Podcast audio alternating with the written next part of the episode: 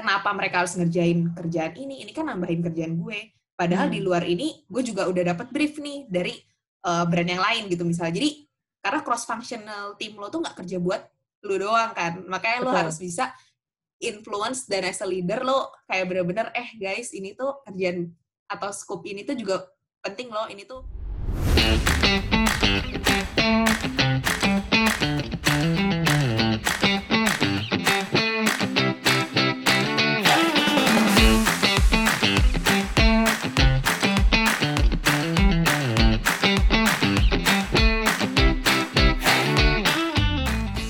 Hai semuanya, kembali lagi di podcast Tips and Trick.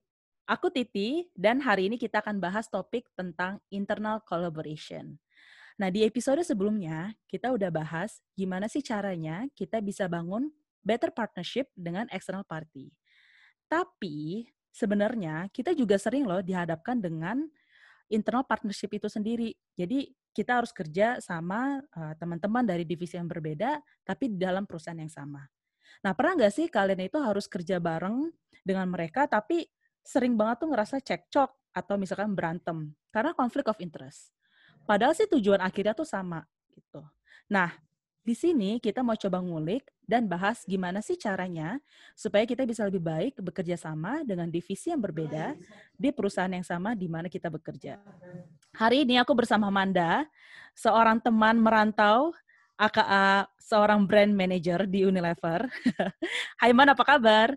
Halo Titi, gila Hai. lama banget nih kita nggak ketemu ya.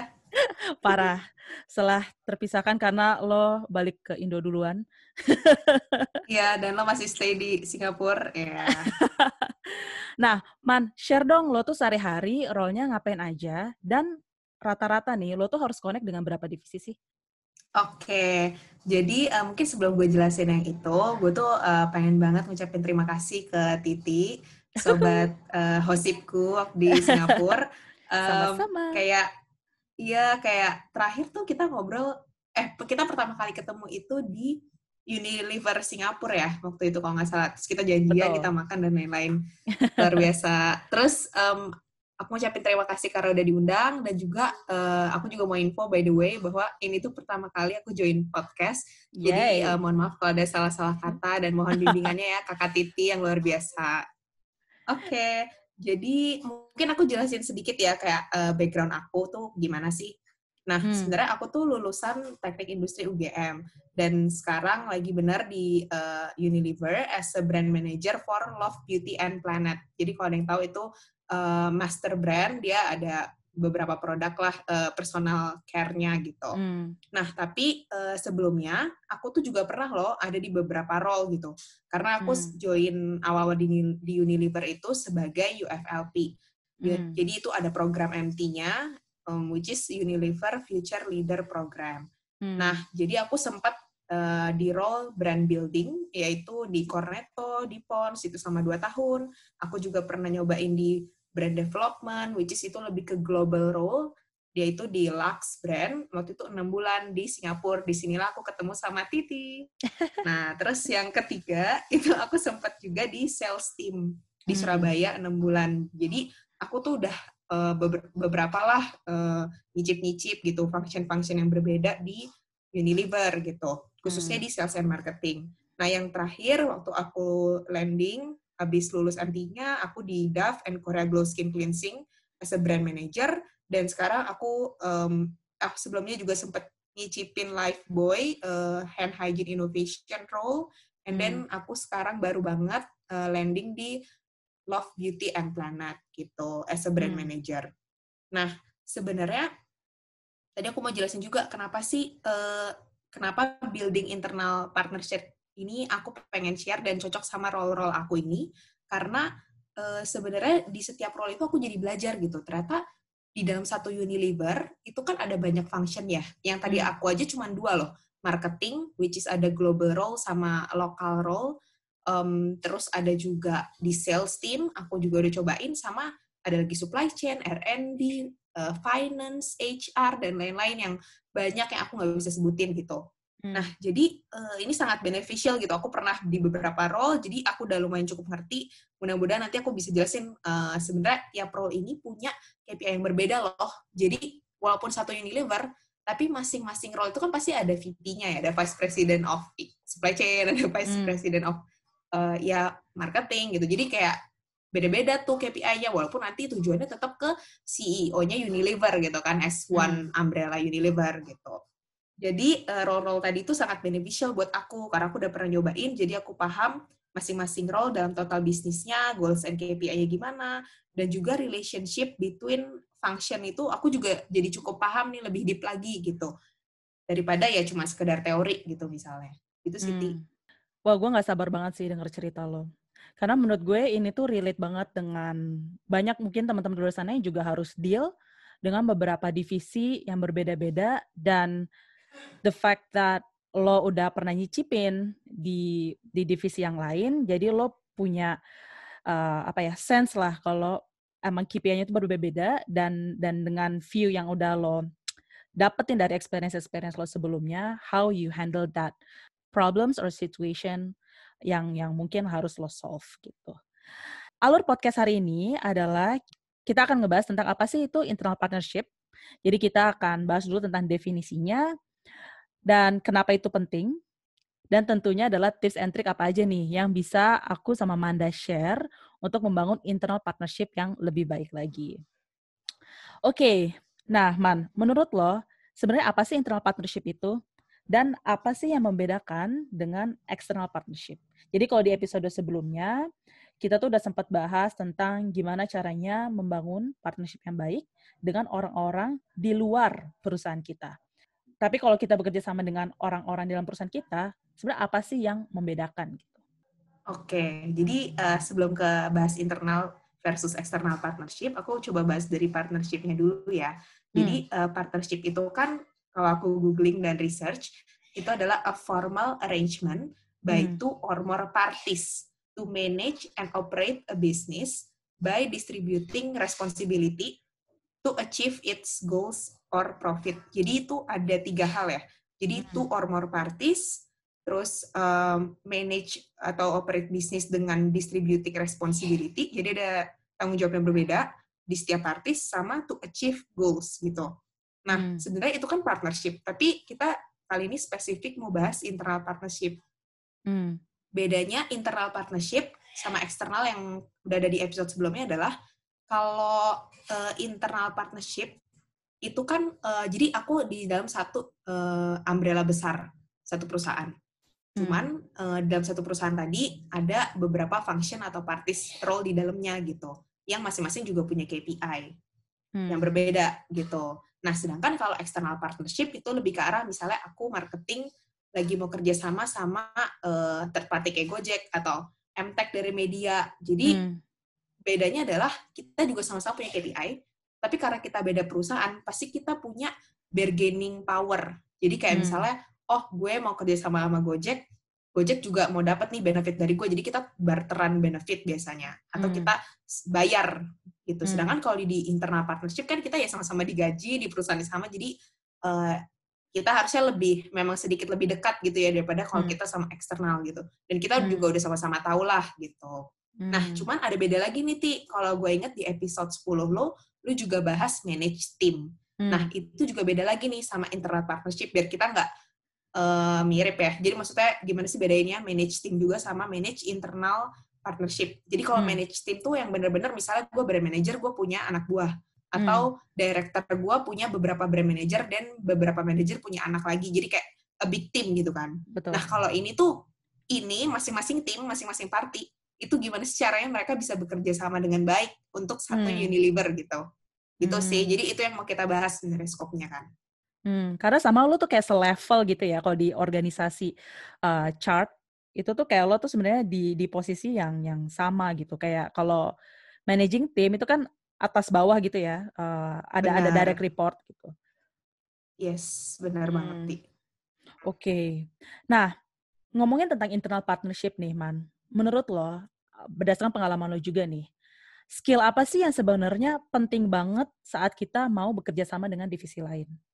Oke, jadi uh, karena gue tuh sittingnya sekarang as a brand manager, hmm. which is kalau di Unilever, I don't know another company ya, tapi kalau di Unilever itu biasanya project leadernya itu memang dari marketing karena hmm. dia yang tahu nih uh, oke okay, kita mau launching innovation apa aja goals kita tahun ini apa kita harus achieve berapa itu dari marketing gitu kita sebutnya sih kategori bisnis gitu jadi S1 hmm. kategori nah jadi sebagai project leader itu tuh definitely skill yang pertama yang harus kita punya adalah leadership skill gitu karena kita akan hmm. memimpin uh, satu whole tadi ada supply chain, R&D dan lain-lain untuk nge satu goal ini gitu bareng-bareng gitu. Hmm. Um, dan kita juga harus bisa setting goal clearly as a leader dan kita harus bisa ngarahin timnya sama ketika kita kick off misalnya, oke okay, kita punya project ya innovation A, berarti briefnya harus very clear, terus kayak hmm kita juga harus kasih tahu strategic thinkingnya seperti apa karena kita leadernya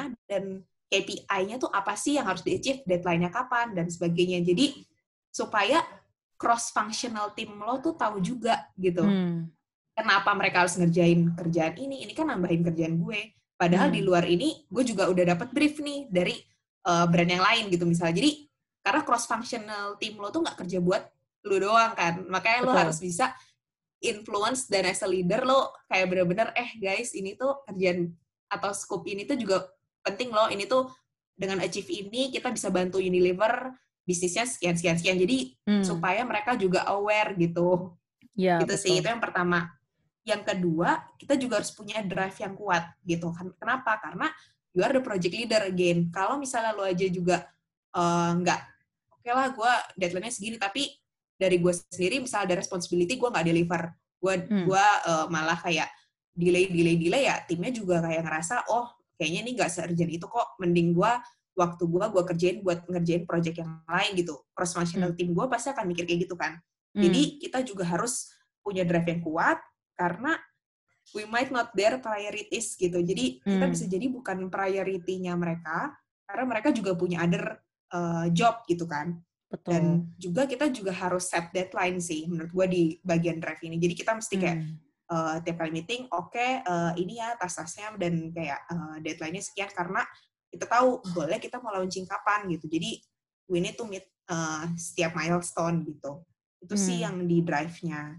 Terus paling yang ketiga itu adalah interpersonal skill. Nah ini tuh benar-benar menurut gue skill yang based on experience sih. Jadi hmm. um, ini susah banget. Jujur gue juga masih develop my interpersonal skill karena uh, itu butuh maturity, butuh experience gitu, dan juga sebenarnya butuh position tik. Karena hmm. beda nih kalau lu udah director sama lu brand manager, terus pasti kan kalau lu udah director cross functional team lu pasti lebih harus nurut kan karena kan lo lebih tinggi nih tapi kalau tadi hmm. lo bilang as brand manager yang lainnya manager manager juga nah itu lo harus bisa nih influence mereka hmm. gitu jadi belajar untuk um, bisa nggak influence mereka ya supaya gini jadi kesannya tuh kita ngasih kerjaan ke mereka hmm. tapi mereka tuh nggak ngerasa ini kerjaan gitu. Jadi iya, kayak yeah, yeah. mereka ngerasa oh ini tuh memang responsibility mereka, jadi mereka akan hmm. kerjain itu gitu. Jadi nah gimana tuh how to we uh, how do we influence other cross function itu sangat penting sih menurut gue. Sama jadi, hmm. selain selain itu kita juga harus belajar dengerin cross functional team juga. Gitu. Hmm. Kenapa? Karena tadi gue bilang mereka punya KPI yang berbeda nih. Jadi kita harus tahu dulu KPI mereka apa sih. Kita harus uh, tahu juga um, dari masing-masing cross functional team itu kan mereka expert nih di bidang masing-masing. Misalnya supply hmm. chain expert di bidang sourcing barang. Nah kita juga waktu meeting waktu kick off kita juga tanya, menurut lo gimana nih, possible nggak ya buat tanya ke R&D, menurut lo formulationnya um, oke okay nggak nih, atau kita harus improve something gitu. Jadi uh, itu tadi masuk dalam interpersonal skill, hmm. karena kita juga harus tadi belajar dengerin mereka tuh dan ngertiin gitu nggak cuman kayak ngasih tugas doang tapi dengan adanya kita kick off meeting kita dengerin mereka kita jadi bisa develop tadi ini innovation itu even jadi lebih bagus lagi gitu. Karena setiap hmm. cross function itu akhirnya memberikan pendapat mereka ketika kita mau dengerin mereka. Itu sih. Sama yang terakhir banget nih Ti. Hmm. menurut gue yang cukup penting yaitu keterampilan memberi feedback karena hmm. kalau misalnya mereka ngasih pendapat mereka nih sebagai cross functional team, terus uh, eh, gue ngasih feedbacknya harsh, kayak kasar, kayak enggak hmm. ide lu jelek. Nah itu tuh udah definitely mereka udah makin gak mau lagi nih pasti bantuin kita karena dia mereka nggak merasa didengarkan, mendingan mereka ngerjain project lain aja yang memberikan mereka le merasa lebih kayak fulfillment gitu loh menurut gue. Nah itu sih yang lo harus benar-benar manage, jagain hmm. Juga gitu perasaan mereka dan dengan feedback lo gitu. Betul. Nah yang terakhir itu adalah uh, ini sebenarnya three plus one ya. Jadi ini plus one-nya adalah menurut gue as a great leader. jadi lo tuh mesti take the blame as a team, tapi lu juga pass on the credit. Sebenarnya ini tuh hmm. kalau nggak salah quote-nya Glasgow. Nah, hmm. itu tuh bagus banget menurut gua karena you have to take the blame. Jadi misalnya kalau ada kesalahan nih yang terjadi di uh, project lo dan mungkin itu memang bukan dari lo gitu, tapi dari cross functional hmm. team. Dan ya udah nggak apa-apa gitu kan mereka juga udah kerja yang terbaik tapi tetap aja pasti masih ada loh uh, kayak yang miss karena kita kan ya just a human being jadi uh, we take a blame as a team terus kita cari bareng-bareng uh, apa nih solusinya tapi once lo receive the credit kayak wah ini innovationnya bagus banget kayak jualannya even tiga kali lipat daripada hmm. yang direncanakan nah hmm. kita juga harus share the credit kita bilang kayak di grup iya nih ini gara-gara kemarin dibantuin sama A B C supply-nya jadi cukup terus uh, dibantuin sama sales team ABC karena uh, jadi cepet nih distribusi barangnya jadi kita bisa jualan lebih gitu jadi hmm. as as a project leader kayak lu juga harus muji setiap cross functional atas apa yang mereka lakukan gitu. Jadi mereka tuh juga merasa kayak, oh kalau gue kerja sama si Manda atau kerja sama Titi tuh enak banget karena gue hmm. merasa di appreciate gitu. Jadi gue juga semangat lagi nih kalau ada project lain, gue mau join ah timnya Titi gitu, timnya hmm. Manda gitu sih menurut gue. Jadi kayak three plus one skillnya adalah menurut gue untuk dikompres jadi empat ini sih gitu Ti. Hmm, setuju banget sih. Dan satu hal yang gue tangkep commonality-nya itu adalah pertama clarity is power. Jadi saat lo melakukan sebuah project dengan siapa pun sih, tapi dalam konteks ini especially with our internal division gitu dengan tim cross function di perusahaan yang sama, clarity itu tuh penting banget karena yang kayak tadi Manda bilang, semua orang tuh udah punya job desk-nya masing-masing. Jadi saat ada ketiban, ketiban unquote ketiban gitu, project baru dan semua orang tuh harus chip in additional resource gitu, kita tuh harus benar-benar clarify both as the project leader maupun juga as the team gitu. Jadi project leader udah pasti jelas dia harus memberikan briefnya, harus jelasin scope-nya, timeline, dan ekspektasinya gitu per per milestone tuh apa. Tapi sebagai tim, karena kan kadang kita bukan project leader ya, kadang kita tuh diajak lah atau diundang mengerjakan suatu project yang di-lead sama orang lain gitu. Nah, itu tuh juga kita punya kewajiban untuk bertanya. Kalau misalnya ada yang nggak jelas gitu, kayak kalau misalnya si project leadernya lupa menjelaskan tentang timeline atau ekspektasi, ya kita harus bertanya gitu kayak ini timelinenya kapan, ekspektasinya kapan. Jadi itu harus mutual sih, um, both the project leader dan juga tim yang diajak kerjasama itu sama-sama harus mencapai sebuah goal yaitu semuanya tuh jelas gitu. Clarity is the key. Yang kedua adalah empati. Jadi um, tentunya again semua orang yang mengerjakan sebuah project ini yang kita kerjakan bersama-sama itu kan pasti um, adalah willingness-nya dia untuk membantu dan di dalam suatu case gitu nggak selamanya orang itu pasti punya ownership yang tinggi. Kadang kayak ya udahlah ikut aja gitu ya. Mau gimana masa nolak gitu kan. Um, tapi ada juga mungkin yang orang-orang yang emang kayak eager banget kayak woi gitu. Kayak gue semangat banget ngerjain ini nih kayak this is my life gitu.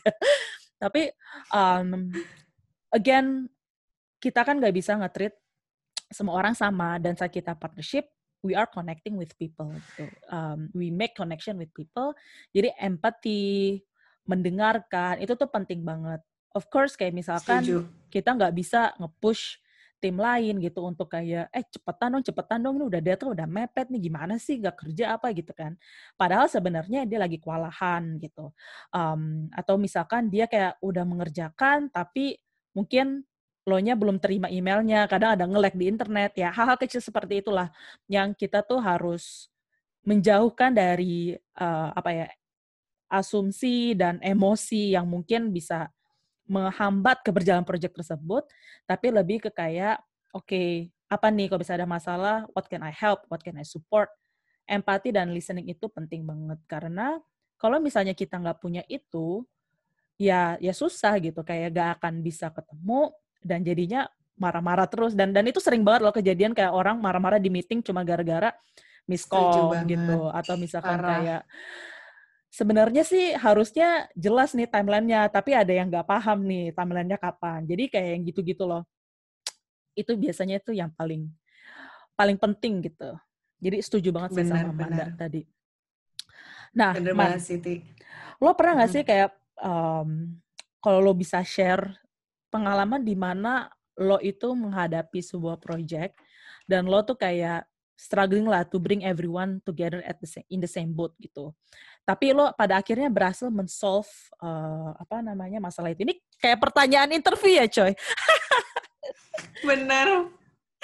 Aduh. But, but if you can share that, I think that will be very great. Jadi kayak teman-teman yang dengerin um, juga bisa kebayang nih kira-kira um, apa sih yang bisa gue lakukan dalam dalam sikon tersebut. Oke, okay. jadi ti uh, sejujurnya tuh gue uh, siapin dua nih sebenarnya contoh yang satu yang waktu itu gue jujur uh, waktu kuliah hmm. itu juga ada project dan waktu itu gue merasa kayaknya gue kurang nih uh, tapi setelah itu gue belajar jadi waktu di Unilever itu gue juga ada contoh di mana internal partnership yang baik itu bisa terjadi dan akhirnya bener-bener kayak uh, ngehasilin sebuah goals yang kita harapkan gitu. Jadi mungkin gue mulai dari yang tang dulu kali ya. Jadi hmm. waktu itu waktu kuliah gue di organisasi itu jadi ketua seksi acara lah. Hmm. Dan gue ngerasa emang waktu itu gue belum HR, jadi kayak gue ya udah gue bagi-bagi tugas aja gitu. Jadi bener kata lo, kayaknya kurang empati gitu. Ya udah gue bagi-bagi hmm. aja tugas, tapi juga nggak clear gitu line of responsibility-nya di mana. Hmm. Terus um, gue juga nggak clear waktu itu untuk memberikan sense of urgency-nya gitu kayak ke semua tim member. Uh, karena kan di situ gue juga butuh bantuan dari uh, perkap ya waktu itu ya perlengkapan terus butuh dari kayak eh, dari konsumsi dari butuh dari um, ya function yang lain gitu hmm. dan akhirnya tuh gue turns out kayak berusaha ngerjain semuanya gitu which is not healthy for myself dan juga uh, team development kan nah, hmm. nah makanya karena tadi nggak clear gitu loh karena nggak clear jadi gue akhirnya yaudah deh daripada gue ngejar-ngejar orang gue kerjain sendiri. Nah ini tuh hmm. yang bener-bener tetot nggak baik banget gitu. Karena menurut gue uh, project leader is not superhero gitu. Tapi kayak ketika together uh, we we do the project we can be the Avengers gitu. To complete the hmm. mission. Jadi emang benar-benar butuh setiap cross functional team sih buat bantuin gitu sih. Nah itu yang waktu hmm. gue benar-benar kayak masa salah satu masa-masa yang gue down waktu kuliah ada justru waktu di organisasi tapi hmm. um, waktu itu gue justru belajar banyak banget sih asli jadi kayak hmm. sekarang waktu di Unilever tuh gue juga justru belajar banget dengerin uh, orang-orang lain gitu. Jadi waktu itu kalau di Unilever yang menurut gua uh, internet internal partnership yang baik itu contohnya waktu gua di uh, role sebelumnya itu waktu itu gua sempat ngelit uh, Lifebuoy Sanitizer Innovation Project. Jadi hmm. waktu itu tuh uh, konteksnya ya itu tuh project COVID-19 yang benar-benar harus super fast track right on the momentum kan. Hmm. Nah, jadi benar-benar waktu itu gue kayak, oke, okay, uh, siapa aja nih cross functional timnya oke gue udah tahu orang-orangnya. Gue langsung uh, jadi kan gue flexing ya. Jadi ini tuh benar-benar new team member semua isinya.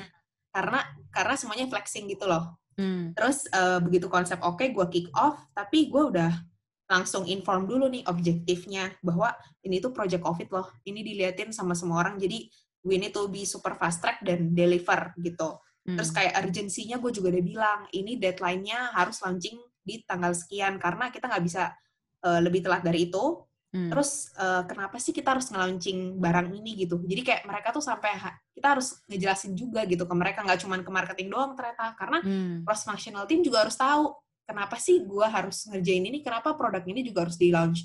Kalau nggak make sense, mereka tuh kadang-kadang juga bisa challenge kita loh.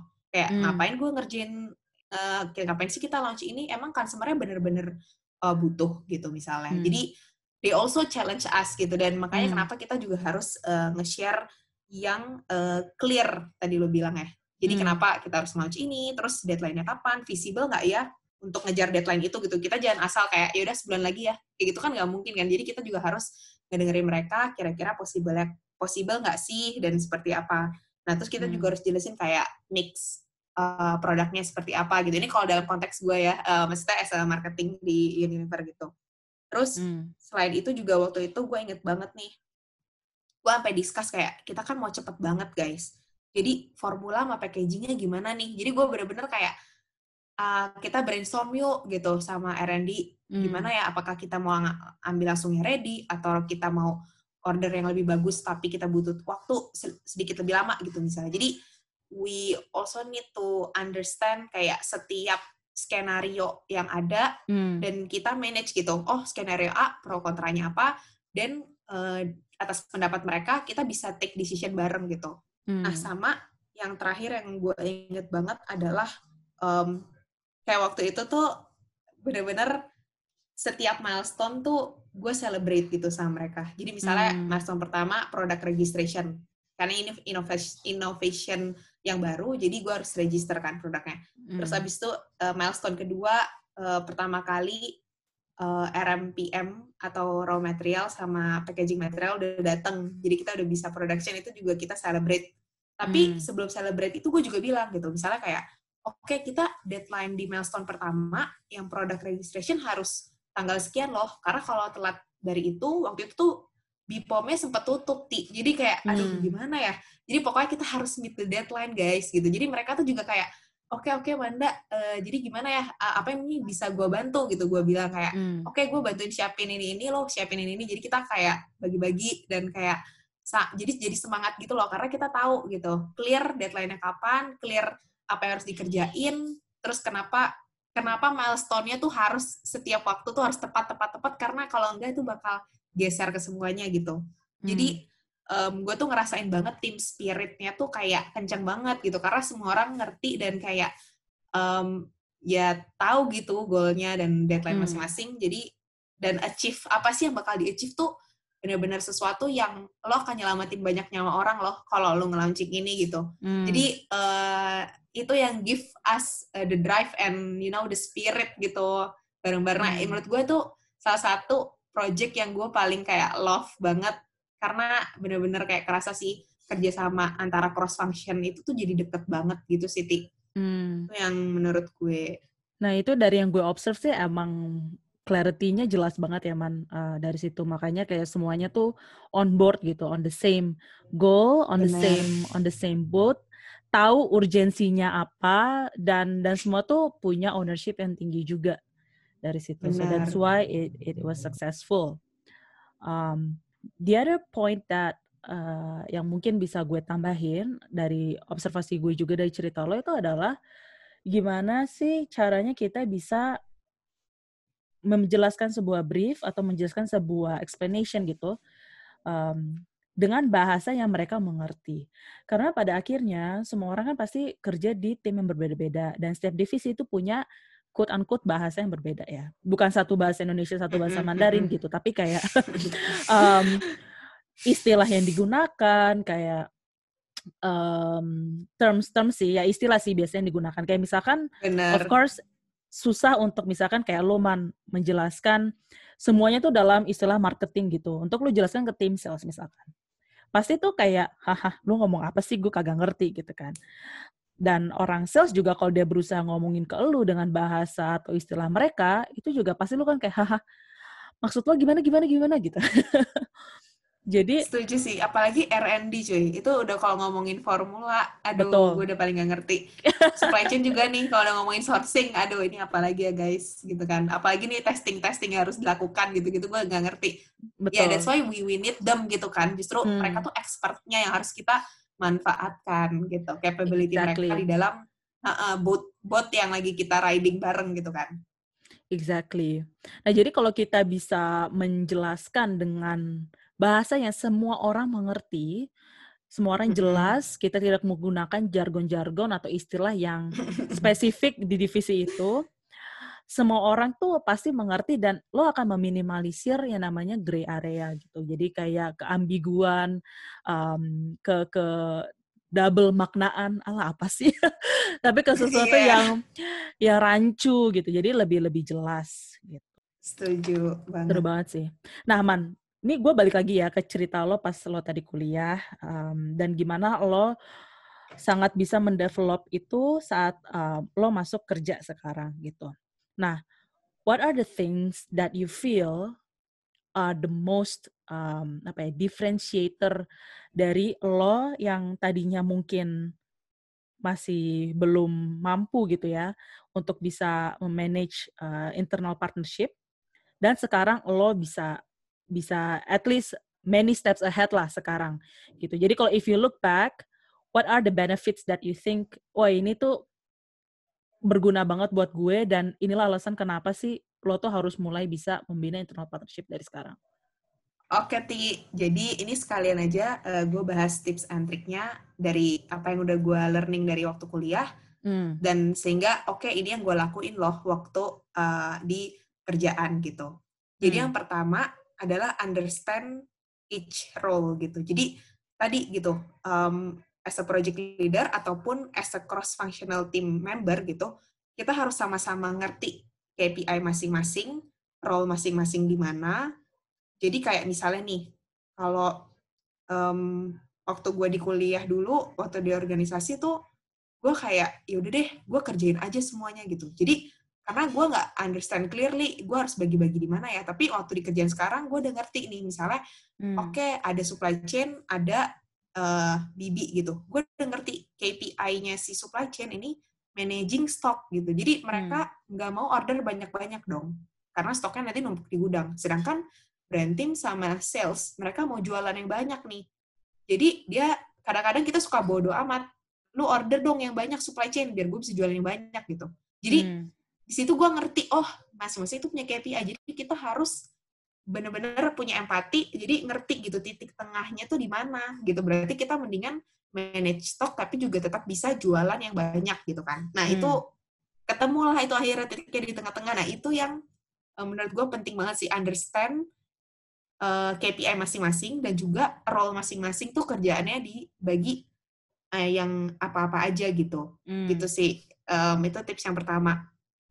Terus yang kedua menurut gua tadi clarity kayak we need to set the clear goal tapi as a, another cross functional juga kamu tuh juga harus punya have a clear goal juga gitu. Jadi yang nge-set misalnya si project leader tapi masing-masing cross functional team harus punya harus punya clear goal juga gitu karena kan goal yang besar ini kan uh, akan kejadian dari masing-masing function itu goalnya juga masing-masing ada kan hmm. jadi gimana uh, goalnya masing-masing tadi misalnya gue bilang oke okay, supply chain uh, berarti lo harus order yang sesuai dengan yang kita mau tapi supply chain tapi gue juga punya nih capnya atau hmm. enggak gue punya nih uh, buffer stoknya harus sekian jadi mereka juga ada goalnya sendiri loh. Jadi goal-goal kita tuh walaupun kadang suka enggak, tau gak sih kayak beririsan gitu loh, kayak hmm, beririsan betul. tapi juga kadang-kadang clash. Kadang hmm. clash, kadang beririsan.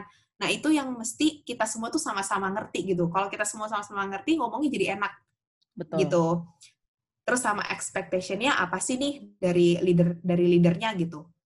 Nah itu yang menurut gue mesti clarity yang berhubungan sama tips yang ketiga Hmm. Jadi setting clear line. Tadi kan clear goal, sekarang clear line. Jadi kayak oke okay, job desk atau responsibility-nya apa nih dari uh, gue dari function lain dan deadline-nya kapan gitu. Nah dua hal ini tuh juga nggak gue lakuin waktu kuliah. Makanya kayak ya udahlah uh, nge goalnya aja agak kurang jelas misalnya goalnya oke okay, yang penting acaranya udah jadi ya tapi gue nggak break into milestone misalnya atau gue nggak hmm. break break it into uh, KPI masing-masingnya jadinya apa ya? Kan harusnya hmm. KPI tadi ada KPI besar sama KPI masing-masing function juga gitu. Nah itu yang jadi masing-masing function juga ngerasa oh yaudah gue kan punya KPI sendiri, jadi uh, eh, gue nggak mau ah ngikutin uh, ini si Manda waktu kuliah gitu. Jadi kayak hmm. uh, nah itu sih menurut gue yang gue kurang waktu dulu belum gue lakuin. Hmm. Nah sama terus yang keempat itu menurut gue adalah consider your partner as a team gitu. Jadi walaupun hmm. mereka cross functional team punya bos masing-masing ya. Jadi kan tadi gue udah bilang mereka tuh punya VP masing-masing gitu. Hmm. Nah, tapi kita juga harus manage mereka tuh as a one category business gitu.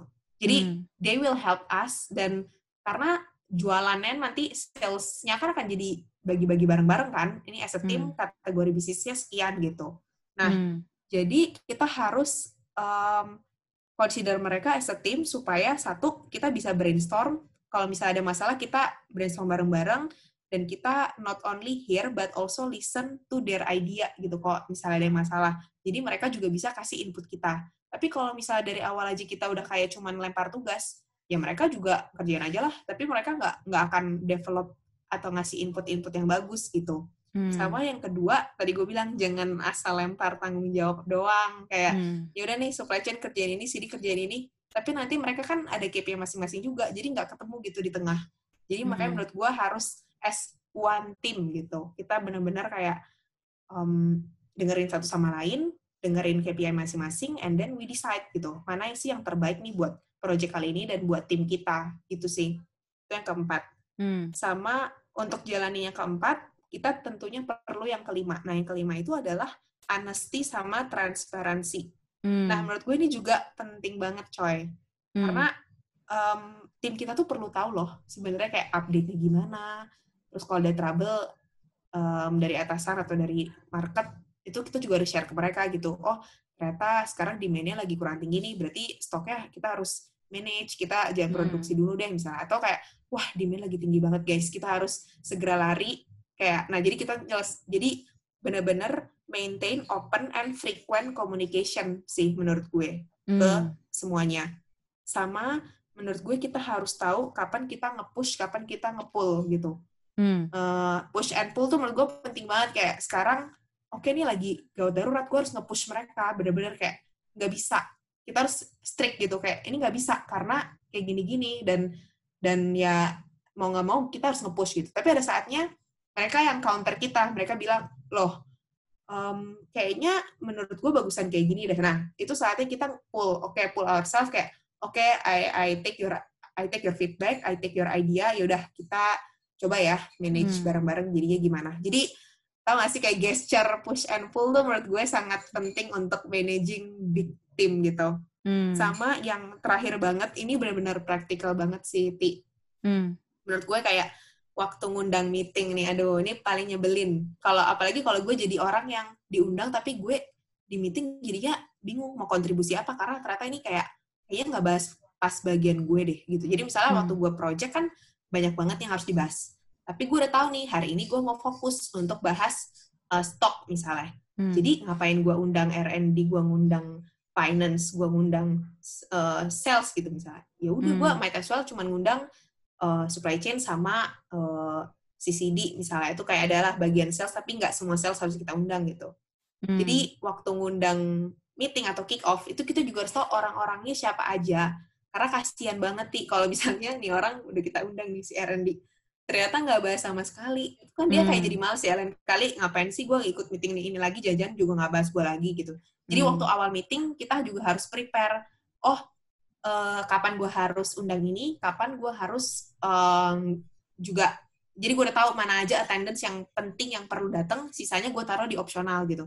Dan juga misalnya gue sebagai team membernya, gue juga harus tahu ini kira-kira mau bahas apa ya. Nah, misalnya gue aktif, gue nanya ke yang set meeting dong, ini project ini tapi uh, lagi bahas apa ya? Apakah lagi di fase bahas formula atau enggak? Kalau enggak mungkin gue bisa ikut meeting lain gitu kan, sebagai hmm. R&D gitu misalnya.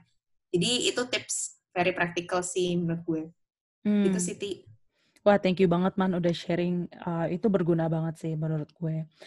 Jadi kalau misalnya kita bisa rangkum uh, tips yang tadi kita di Manda udah share yang bagus banget itu, itu balik lagi sih. Kalau misalnya kita bisa melakukan itu semua, itu tuh impact-nya ke kita, kita bisa mendevelop diri kita loh. Um, as a personal personal development itu tuh juga membuat diri kita menjadi lebih dewasa, lebih bisa mendengarkan orang lain, bisa lebih efisien dan juga lebih efektif gitu untuk bisa menangani uh, project yang involve banyak orang. Dan ini juga hmm. salah satu skill yang pada akhirnya as an impact of that kita bisa membantu diri kita mendevelop tim gitu, mendevelop orang lain gitu. Karena di sini tuh benar-benar diuji banget leadership kita um, despite jabatannya ya mau mau baru manager mau ataupun udah director gitu. Yang namanya leadership itu kan selalu diuji di setiap project yang kita jalanin bareng-bareng gitu. Dan pasti banyak pelajaran yang bisa kita ambil. Dan menurut gue sih internal partnership itu saat kita semua mendapatkan opportunity untuk bisa kerja bareng sama divisi-divisi lain, it's a very good opportunity to learn gitu. Jadi jangan keder duluan, jangan takut duluan. It's a good chance gitu untuk belajar memahami diri kita sendiri dan juga memahami orang lain. Gitu sih. Uh, eh, gue tuh ada satu lagi nih, Ti. Sebenarnya gue tadi kelupaan, tapi ini benar-benar menurut gue penting sih. Hmm. Yaitu adalah informal relationship gitu. Karena hmm. informal Bener relationship banget. itu bakal build strong partnership. Karena gini, kalau gue ya tipe tipe gue tuh nggak bisa lo gue deketin orang di banyak orang. Jadi kayak gue tuh tipenya one on one. Hmm. Jadi kalau misalnya gue uh, tim gue ada 10 orang, ya udah gue bakal kayak deketin satu-satu. Misalnya uh, gue nanya eh uh, lo apa kabar tuh bener-bener kayak gue ke satu orang dulu. Terus gue hmm. gue jadi tahu kan dia sekarang kesibukannya apa aja sih. Kayak gue hmm. biasanya bilang ini as induction sih dalam tanda kutip. Jadi gue induction one on one ke function yang ini, function yang ini, function yang ini. Jadi gue tahu dia sekarang workloadnya segede apa sih terus hmm. menurut gue oh nanti ini ditambah satu project ini kayak masih bisa deh ya udah gue bilang kayak um, oh lo lagi sibuk ini ini ya yaudah deh ini gue kira-kira bagi bagiannya kayak gini-gini ya gitu nih ke orang ini sama gue juga sebenarnya lebih ke bangun pertemanan juga sih hati pada akhirnya kayak networking Betul. karena kan begitu lo kerja di tim yang lain lo akan dapet tim yang berbeda project yang lain lo timnya beda lagi gitu tapi hmm. gue akan selalu inget nih dan dia akan selalu inget gue karena kita pernah Eh, kerja bareng dan hopefully nanti nextnya ketika kita udah punya informal relationship yang bagus di tempat-tempat lain kita juga bisa saling uh, tahu kan oh hmm. ini orangnya kemarin oke okay loh gitu hmm. jadi kayak bener-bener bagus sih jadi tadi yang lo bilang jadi ketika dalam satu project itu kita udah tahu orang-orangnya uh, itu ngebangun personal mastery ya kayaknya jadi kayak hmm. um, dalam satu tim itu lo juga belajar personal development, juga lo dapet networknya gitu menurut gue sih. Dan networknya across function lagi. Dan lo jadi ngerti tadi benar kayak supply chain itu berarti kalau manage stock tuh harus gimana sih? Gitu. Hmm. Karena nggak sekedar gue terima terima barang aja nih barangnya udah ready gitu. Tapi gue juga mesti tahu dong the whole process. Nah itu yang jujur banget gue kayak pasti tiap meeting gue juga nanya dan belajar banget sih dari setiap expert di bidang masing-masing itu. Gitu sih, Ti. Setuju banget sih yang poin itu karena pada akhirnya impact-nya pun tuh pasti long term ya man ya. Jadi kayak mm-hmm. mungkin kita ngerjain project sekali tapi kan impressionnya bisa last ya lima tahun 10 tahun ke depan kalau misalnya kita ada project bareng lagi gitu atau mungkin ada opportunity lain gitu. Benar. Mm-hmm. Dan satu hal lagi sih yang mungkin menurut gue penting untuk di-share adalah ini semua itu adalah proses pembelajaran gitu. Jadi of course nggak mungkin bisa kayak misalkan yang masih belajar atau yang baru banget nih terjun ke dalam uh, building internal partnership gitu mungkin yang baru lulus gitu kan yang baru kerja um, dan of course pasti susah lah untuk untuk me, apa ya menerapkan tips and trick ini uh, langsung gitu karena pada kenyataan memang susah gitu karena kalau misalnya mudah eh, tidak akan ada topik ini karena semua orang pasti bisa mengerjakannya betul so it's a it's a long term learning gitu, sesuatu yang emang belajar uh, perlu diasah, perlu diingat lagi, perlu apa ya, di master lagi gitu. Jadi itu it's an ongoing process. Jadi kalau misalkan Bener. Kita nih kayak saat lagi kerja sama sama orang lain, yang kayak tadi Manda bilang sih, kita tadi misalnya awalnya wah susah banget nih dengerin orang lain kayak tapi kan dia salah. Dia jelas-jelas telat gitu. Ya salah dia lah gitu kan. Tapi makin ke sini pasti kan kita harusnya ya bisa belajar oke okay, kenapa nih dia misalnya telat oke okay, apa nih solusinya gitu jadi salah satu hal yang yang bisa kita pelajari itu adalah gimana caranya kita gak emosian sih uh, dan lebih kalem gitu. Uh, dalam menda dalam menghadapi sesuatu gitu ya? betul gak gegas kan? Karena lu kesel banget gak sih man? Kayak kalau lu lagi kerja sama orang lu tanya dikit eh dia marah-marah cuy. Kan kayak kenapa ya? Kenapa tolong emosi? Ya yeah, uh, cooling cooling down please gitu kan. Iya. Yeah. tapi ya again gitu it's a it's a process it's a learning uh, pertanyaan cuman kayak kita mau belajar atau enggak aja sih karena menurut aku ya nggak ada tips and trick yang lebih baik dari menjalankan dan memulai untuk melawan ya ketakutan kita sendiri atau uh, emosi kita yang mungkin tidak memberikan keuntungan terhadap kita maupun juga Benar tim yang kita kerjasama. Gue wow. aja udah kayak tiga setengah tahun nih di Unilever, eh almost empat tahun sih. Hmm. Tapi kayak bener-bener tiap project tuh pasti ada selalu yang baru. Exactly. Kayak nggak akan pernah sama gitu loh.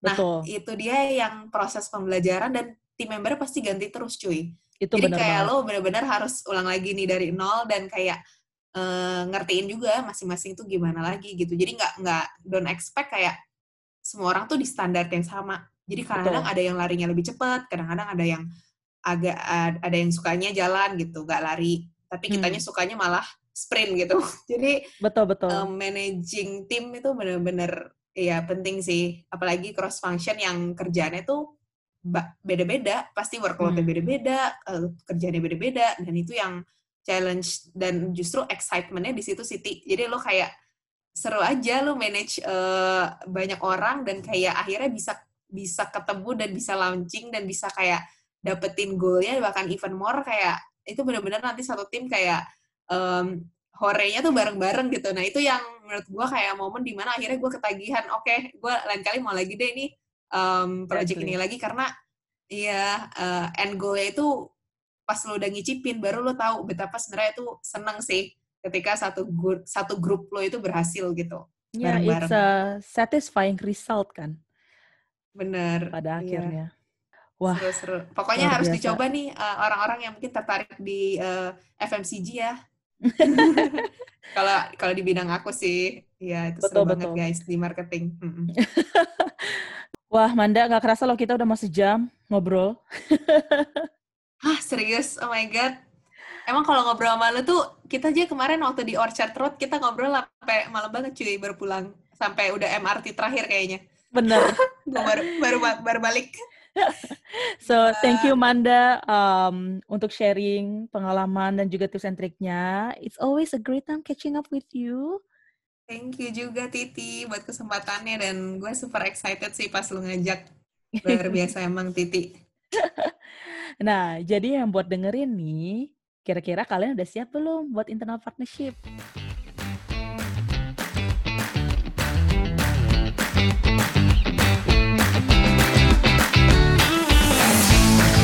Bye.